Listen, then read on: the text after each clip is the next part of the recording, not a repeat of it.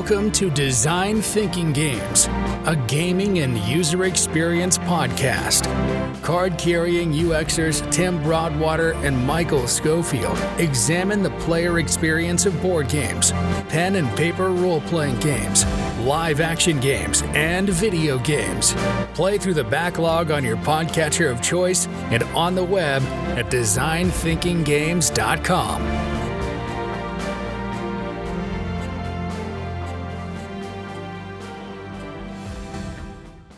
I'm I'm Jared Kaplan, and um, so I am one half of Lonely Hero Games, and uh, my day job is in marketing, and I uh, have a marketing business with a business partner where we do uh, web design and social media marketing, those sorts of things. And I also work for a resort where I do all of the web and marketing stuff there. Well, I'm uh, I'm Chris Kincaid. I'm the other half of uh, Lonely Hero Games. Uh, I'm from Beckley, West Virginia, but currently uh, live and work in Morgantown, West Virginia. My wife's family's from here. Um, my day job, I'm a family medicine physician. I currently work for WVU um, and an associate professor there. Uh, let's see. That's pretty much it, straightforward. I mean, that, that's my day job, and every other minute is babies and board games. So. I guess the first thing we kind of want to know is how did you come up with like Lonely Hero Games? It's a very unique name. So Lonely Hero Games kind of we t- we tossed around a few names, but we kind of landed on that one a little bit early.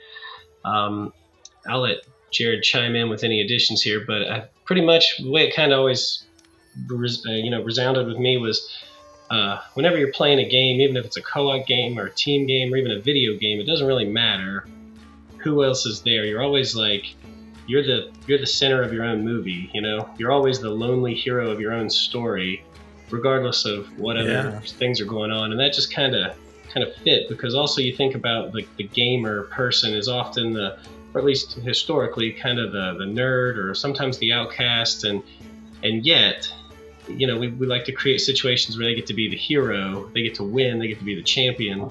Um, that's how it always rang, rang in my head, anyway. We just needed a name, you know, and then this name, I can't remember like how it was first said or whatever, but it was just like this kind of is weirdly perfect, you know. Uh, how did you, like, backstory wise, how did you two ever meet each other? Yeah, so we have uh, mutual friends who um, a, a, close friend of mine and a close friend of Chris's, they became friends. And then for, through them, then we all started getting getting together as a group to, you know, whether it was to watch movies or play games, mostly play games. Um, we all started getting together, and uh, then Chris and I, there was just a couple times, you know, we just sort of hung out later than the rest of the group, you know, and hit it off and just really um, formed a, a nice friendship. And uh, we one night we were having a um, board game night, and uh, no one showed up but us. And so, um, yeah, we just started talking about a game that um, I had an idea for, and, and Chris, you know, was excited about it and just like wanted to dig in. And then it was just like, okay, cool. And uh, it was just sort of born that night. Um, how it all came together. Did you guys work from any kind of like um playbook or some like any kind of like blog about how how to even start making a game or did you just wing it? Really, I would say no. Um, at least from the beginning. So, like at the very start, it was more of like, oh, here's an idea for a game. And I think most people at some point have had an idea for something. A lot of people, games, a lot of people, wouldn't this make a cool movie or a cool book or whatever? And, you know, a lot of times, I know myself, I've had those thoughts. I've probably thought of 7,000 movies in my head. But uh, this time, you know, when you get together with a person and you start talking about it, it's like, well, this is like real. We're putting stuff on paper. Um, and from there, it was just sort of like writing down ideas and how it could work. Um, we didn't really get into the like how to's of anything until it came to more of things like production and and running a Kickstarter and those sorts of things. But in terms of like designing the game itself, um, this might be a bad way to do it, but for our first game, but we just sort of did it. I mean, I don't know if Chris remembers it any different. Maybe he can provide some more input on that.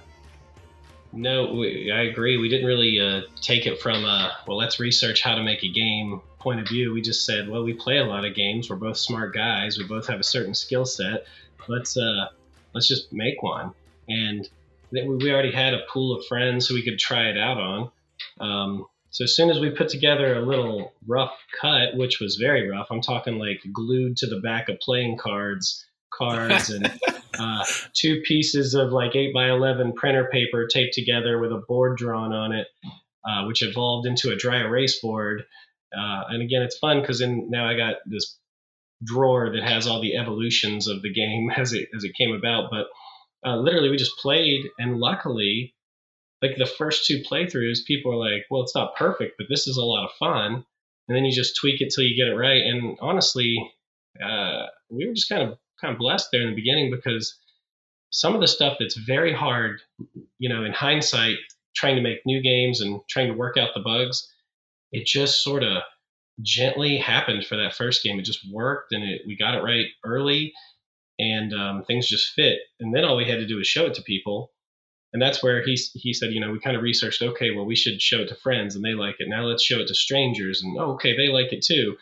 Um, and one of the great things about our first game was that everybody enjoyed playing it, even if it's not your type of game.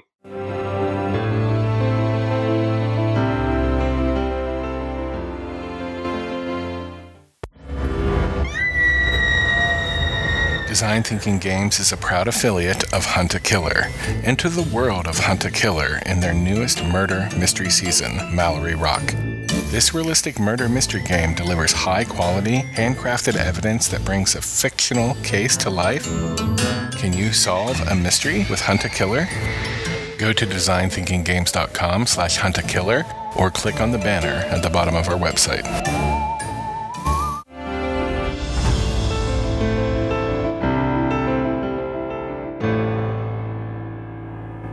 I love the fact that you're like, hey, we showed it to friends and your metric was they enjoyed it.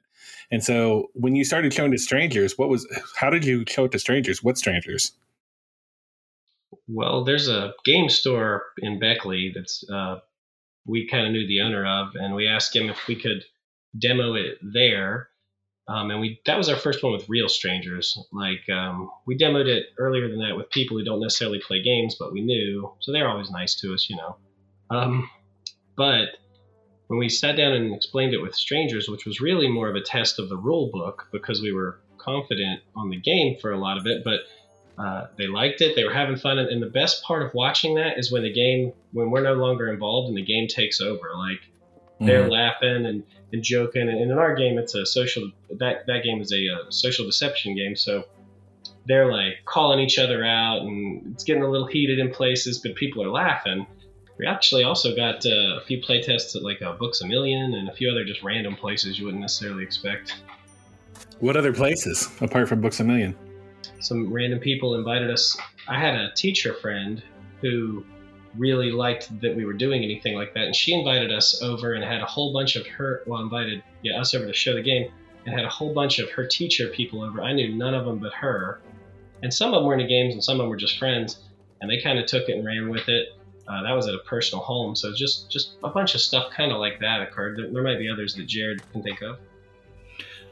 Yeah, I would say the only other one um, that comes to mind initially would be um, uh, a convention. That a convention is normally a good place to do this kind of thing, but um, it was it's called Kazakon and it's in Beckley, and it's not a board game convention by any means. They they do have a small tabletop gaming room.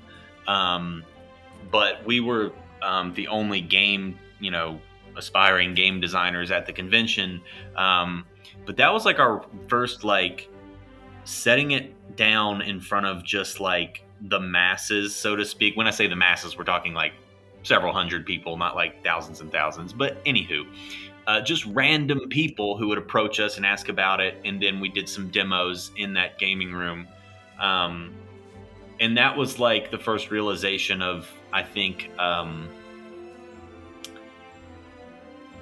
of how to present ourselves to the general public, if that's if that makes sense. How to market ourselves in our game and um, and get feedback and and you know, I mean, it's not like every person that sat down with us had the time of their life, and those experiences are the first time where you learn the first part of um, okay, who is our audience? And then you sort of have to break it down a little further and understand, like, okay, who do we think is actually, yes, they are our audience, but they're not having a good time? Because there's going to be those people who are never going to have a good time, no matter how good your game is. And then there's going to be those people that should be and they're not. And so those are the ones to focus on in terms of what can we be doing better. And so that was like the first learning experience with that kind of thing. So like you listen to stuff that users say or the, the, the players say and you have to can you speak to like well i think you spoke to it but it's like some stuff you're very focused on the people like they want to like the game but that's your improvement metrics right there and then there's other people who i'm assuming if you're talking about hundreds of people like you're showing it to and demoing it at a con there's just people who are like meh and kind of keep walking by or may say something and you have to know how to say that that's not really we'll take that suggestion and put it in file 13 or whatever. Yeah. Yeah so like before before getting into all of this like you know i personally you know I, I liked games and i liked playing. I wasn't super deep into the community so to speak and so i didn't realize that it was kind of there was you know different factions of the community that like different types of games. I was just like, oh, everyone loves all games. No, people are not mm-hmm. gonna. You know, somebody might like a heavy, you know, this type of game, worker placement, area control, and they're not gonna like social deduction. I was calling our game a party game for a long time when we were first getting into it, and I learned fast to just remove that word because for so many people that did end up liking our game they did not like the genre party game. It's sort of a turnoff. But to me, I just thought of it as a party game because people are laughing and having fun. But um, it, it really just, we needed to focus it down into this is a social deduction game. And so a lot of times we don't want to waste someone's time. Um, and mm-hmm. our time's valuable too. So it's better for us to be upfront about the type of game. Well, this mm-hmm. is a mm-hmm. social deduction game. Do you like those types of games? And if they're just sort of like, oh, not really, or you know, uh, then we kind of let them go. Or if they mention mm-hmm. one that they like, then we can kind of build from there. Have you done any kind of like um, uh, like uh, the the purity of just being able to say like this is the type of game it is, and go find those people uh, is uh, feels foreign to me in my line of work. Like like did you ever do any? Ha- Did you ever have to do with any of your games any kind of like product market fit? So uh, it's this type of game, but we notice that there just aren't enough people in that niche. So we're going to change it into a different type of game. Or have you been like unencumbered from that? Yeah, I figure there's like an elevator pitch, right? Like you have to be able to deliver it in a small time as well. Yeah, boy, we've gotten good at that um, at cons because you have people walking by the table and you just give them like the there's definitely people you look at and, who, who kind of walk by the table and they only need the 30 second pitch but there's other people you're like okay this guy is definitely uh, really on board. He gets the four minute pitch you know. Um, but so two things with what you asked there. First you can't please everybody with every game. So if you sit down to it's better to make a good social deduction game and sell it to people who want to play social deduction games than to try to make it broader and hey, this is a sort of a social deduction game with this because a lot of times you compromise what you set out to do if you try to please everybody. So kind of like you'd said, you just target your audience, um, which is why we demo this this game in the um, Deception Room at Origins. Um, so that's a, a room, basically a floor essentially, a big ballroom where all they play in there is social deduction games. So people go around from table to table every few hours playing a different one and all those people love those. I mean, that's they're your core audience. There's no playing with them is very different than playing with strangers because they're there for that. Whereas when you're at a different type of con or, or an open gaming area, you kind of got to sell it a little different. And a lot of people, because social deduction is not a huge genre, a lot of people like that. They've just never experienced it before. Um, and some people do. I mean, th- there's been people who've sat down and obviously you could tell, eh, this isn't going to be the game for their Thanksgiving. But there's others who we, you know, we've been going to these cons now for a few years, and they'll come back and be like, "Hey, I love you guys. We bought this game two years ago. It's our Thanksgiving game. It's our Christmas game. Our whole family loves it. You know, my uh, my my aunt chloroformed my grandfather last time we played it. and We all thought it was hilarious with that. So, yeah, I think it's better to make the game you're trying to make and make it good as opposed to trying to fit everybody's niche.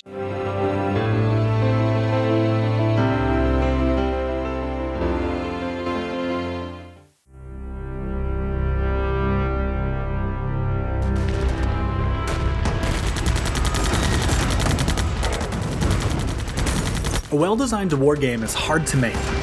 But if you've listened to the show for any length of time, you know we stand Hell Let Loose, this realistic, immersive World War II shooter that not only requires that you play well, but that your squad plays well together. And well with other squads. There's no HUD, there are no scopes, one shot, and you're down if you can't fortify, flank, and suppress as a team, you lose. And because of that, in my opinion, Hell Let Loose deserves many game awards. If that rings true and you want to help the show, consider downloading it through Gamersgate. No, not that Gamersgate. The Gamersgate that came before the controversy that hijacked the name. Gamersgate is the world's largest online store for PC and Mac games, more than 4,500 of them. And if you download Hell Let Loose or another game through designthinkinggames.com slash gamersgate, it'll help us keep the lights on. I'll see you on the beach.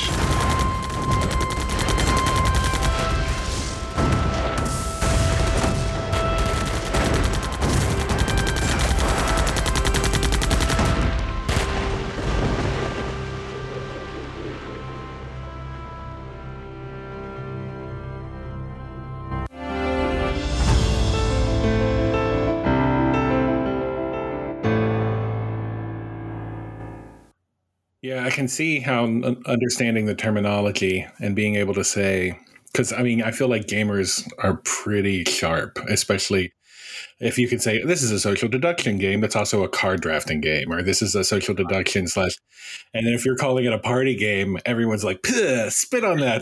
I love party games, but there is this negative connotation for party games, and like I think games like Codenames or like even Five. I'm not sure if you've played like um, Five Minute Mystery, which is kind of the after Five Minute Dungeon. Very cool, but I think the negative connotation there is that it's just like, oh, this is uh, for plebs. Like party yeah. games are for plebs, and it's just like, uh, yeah. okay. What games have you published? What do you got? What do you got out there currently? Um, so we do have two games, so we're relatively new. Um, we just started doing this in 2019.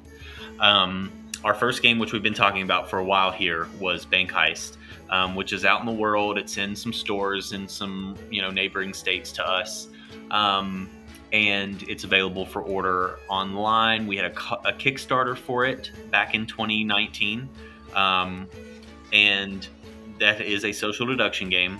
Um, our second game we just funded last fall.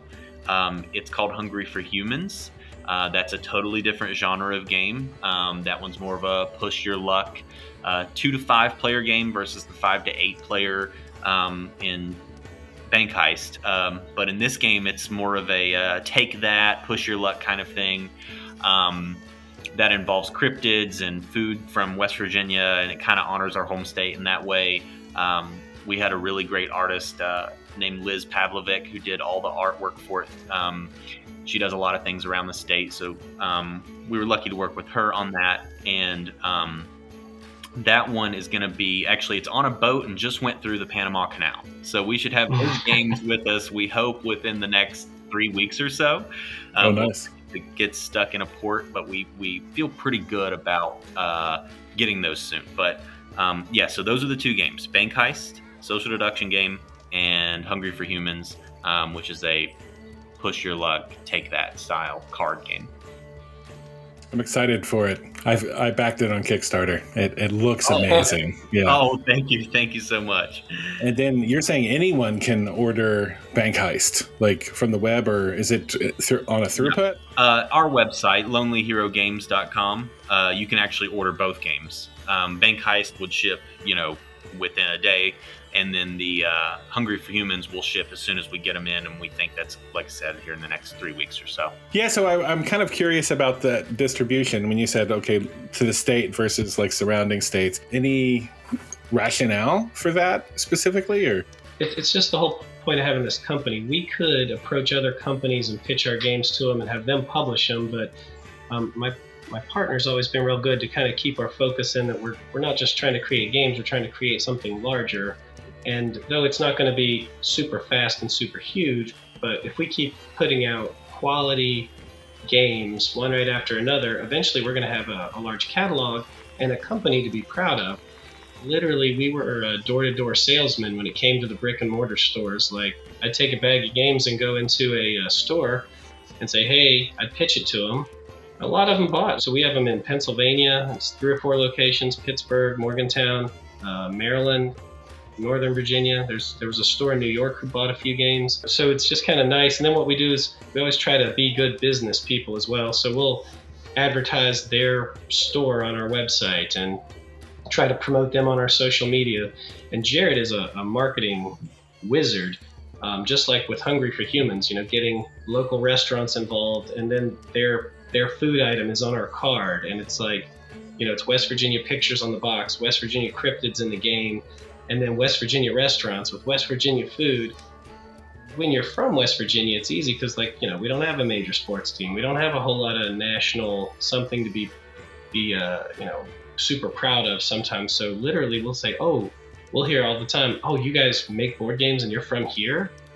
Well, that's cool. And then people are just excited to interview us or, or show our stuff off. And then we try to always return the favor for small businesses and such.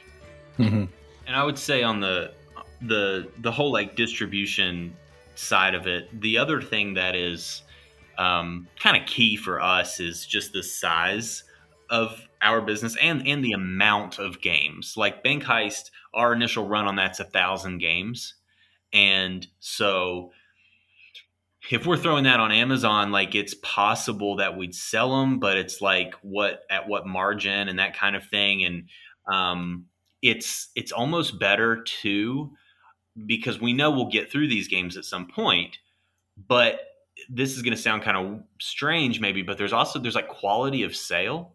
And like if you sell someone in person when you don't have that many um, and they remember you they remember your company they remember the experience selling them in person and that sort of thing um, it goes a long way towards building our brand long term um, and and like I said, you, when you don't have that many games and you're dealing with board games, you're already dealing with like razor thin margins. Um, it's just better if you're able to. But if you go through a distributor and then when it goes to wholesale and all those things, like there's percentages that just keep getting cut down further and further. Um, and this is not something that's making us money already. So we definitely didn't want to put ourselves in a position where we're losing money doing it.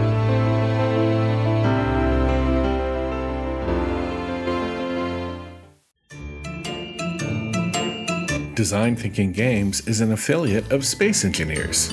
Space Engineers is a sandbox game about engineering, construction, exploration, and survival in space and on planets. To find out more about Space Engineers or its new DLC, Warfare 2, go to designthinkinggames.com slash space engineers or just go to our website and click on the banner.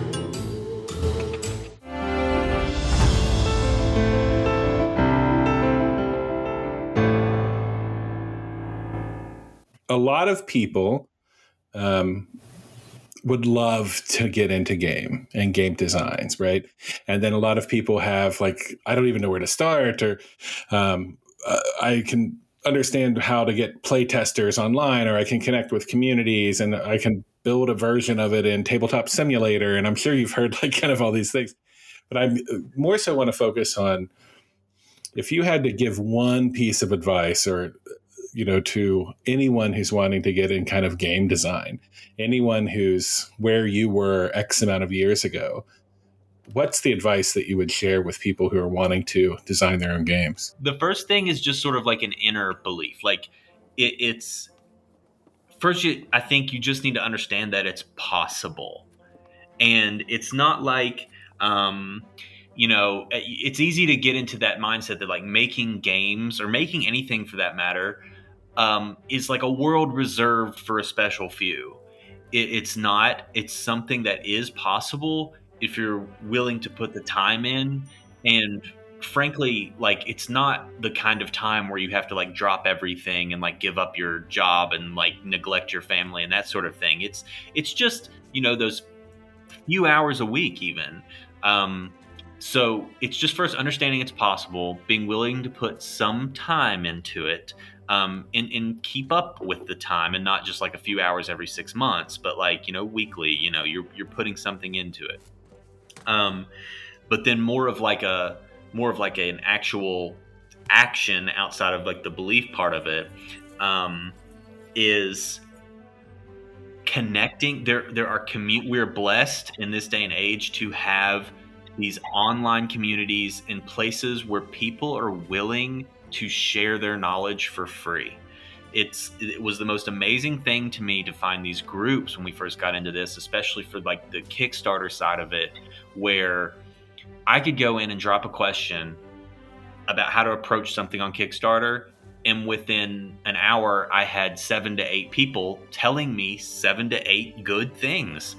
You know, um, so I think is find your community and then be willing to ask questions and not be afraid to look like you don't know because you don't and people don't care that you don't that's why they're there to tell you you know give you the information you seek so um, yes, I would say join a community, an online community, a Facebook group, or you know Reddit, whatever it is that you use.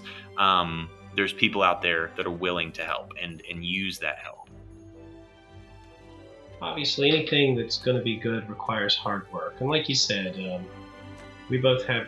Jared has like three jobs. I have a job. I have a busy family, um, but you know, just take that time, that extra hour here, the, the, three or four hours you can squeeze out on a weekend and, and work on it. And then the nice thing about a game, uh, you know, making a game is you can play with it. So you go have a get together or a family function, and if your family you know works that way, um, I we play my games every time there's a holiday.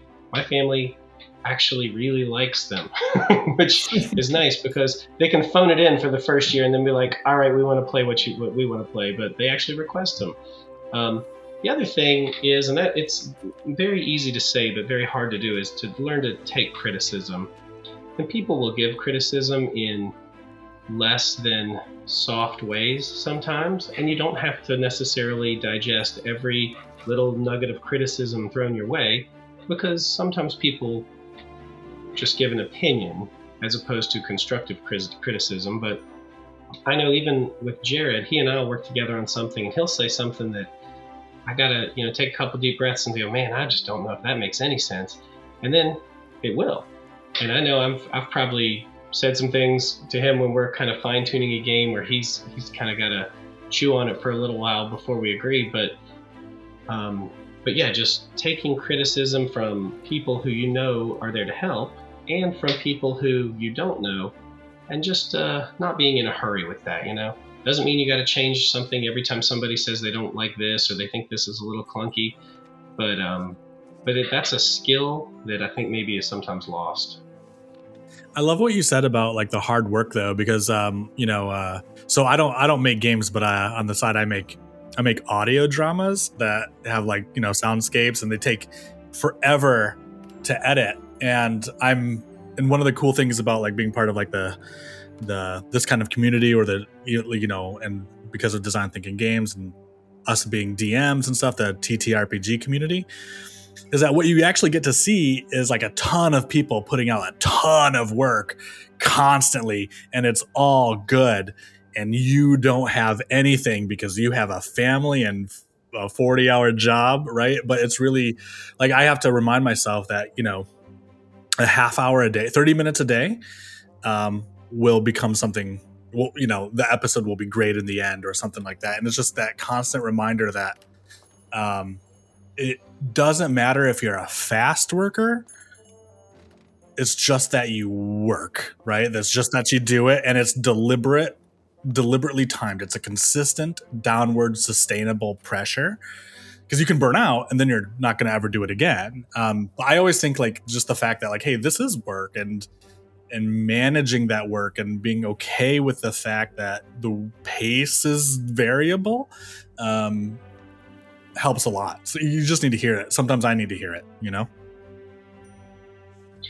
Well, and sometimes it's perspective. Like, my day job is very real life and very, just very real life.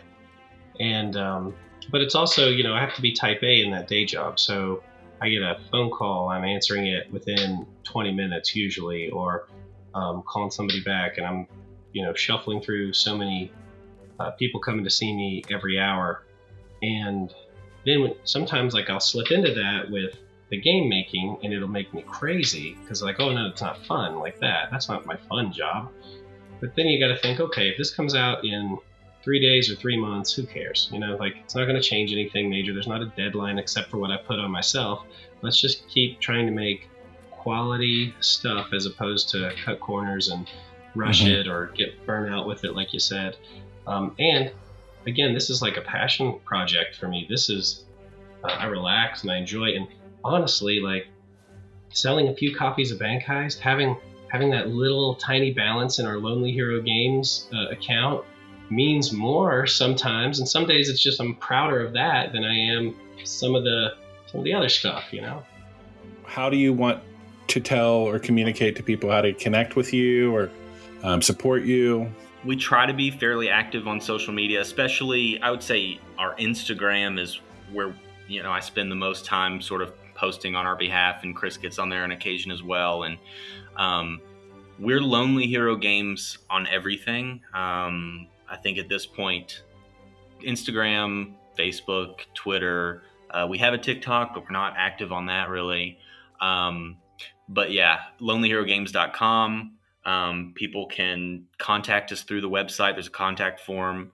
Um, but yeah, if people want to reach out, like any way they want to, they can DM us on anything. Like we want to talk to people. Uh, we want to engage with people that like our games or just curious about our games or whatever it might be. Um, we sort of do this not to be like that's the best part about doing this is is getting together with people and seeing people and meeting people and like I have people that I consider actual friends now that I've met in the past three years going to conventions. They don't live anywhere near me, but it's like I know them from online, and I know I get to see them twice a year at Gen Con and Origins, and um, but yeah, so people want to reach out to us like lonelyherogames.com, Lonely Hero Games on most social media platforms.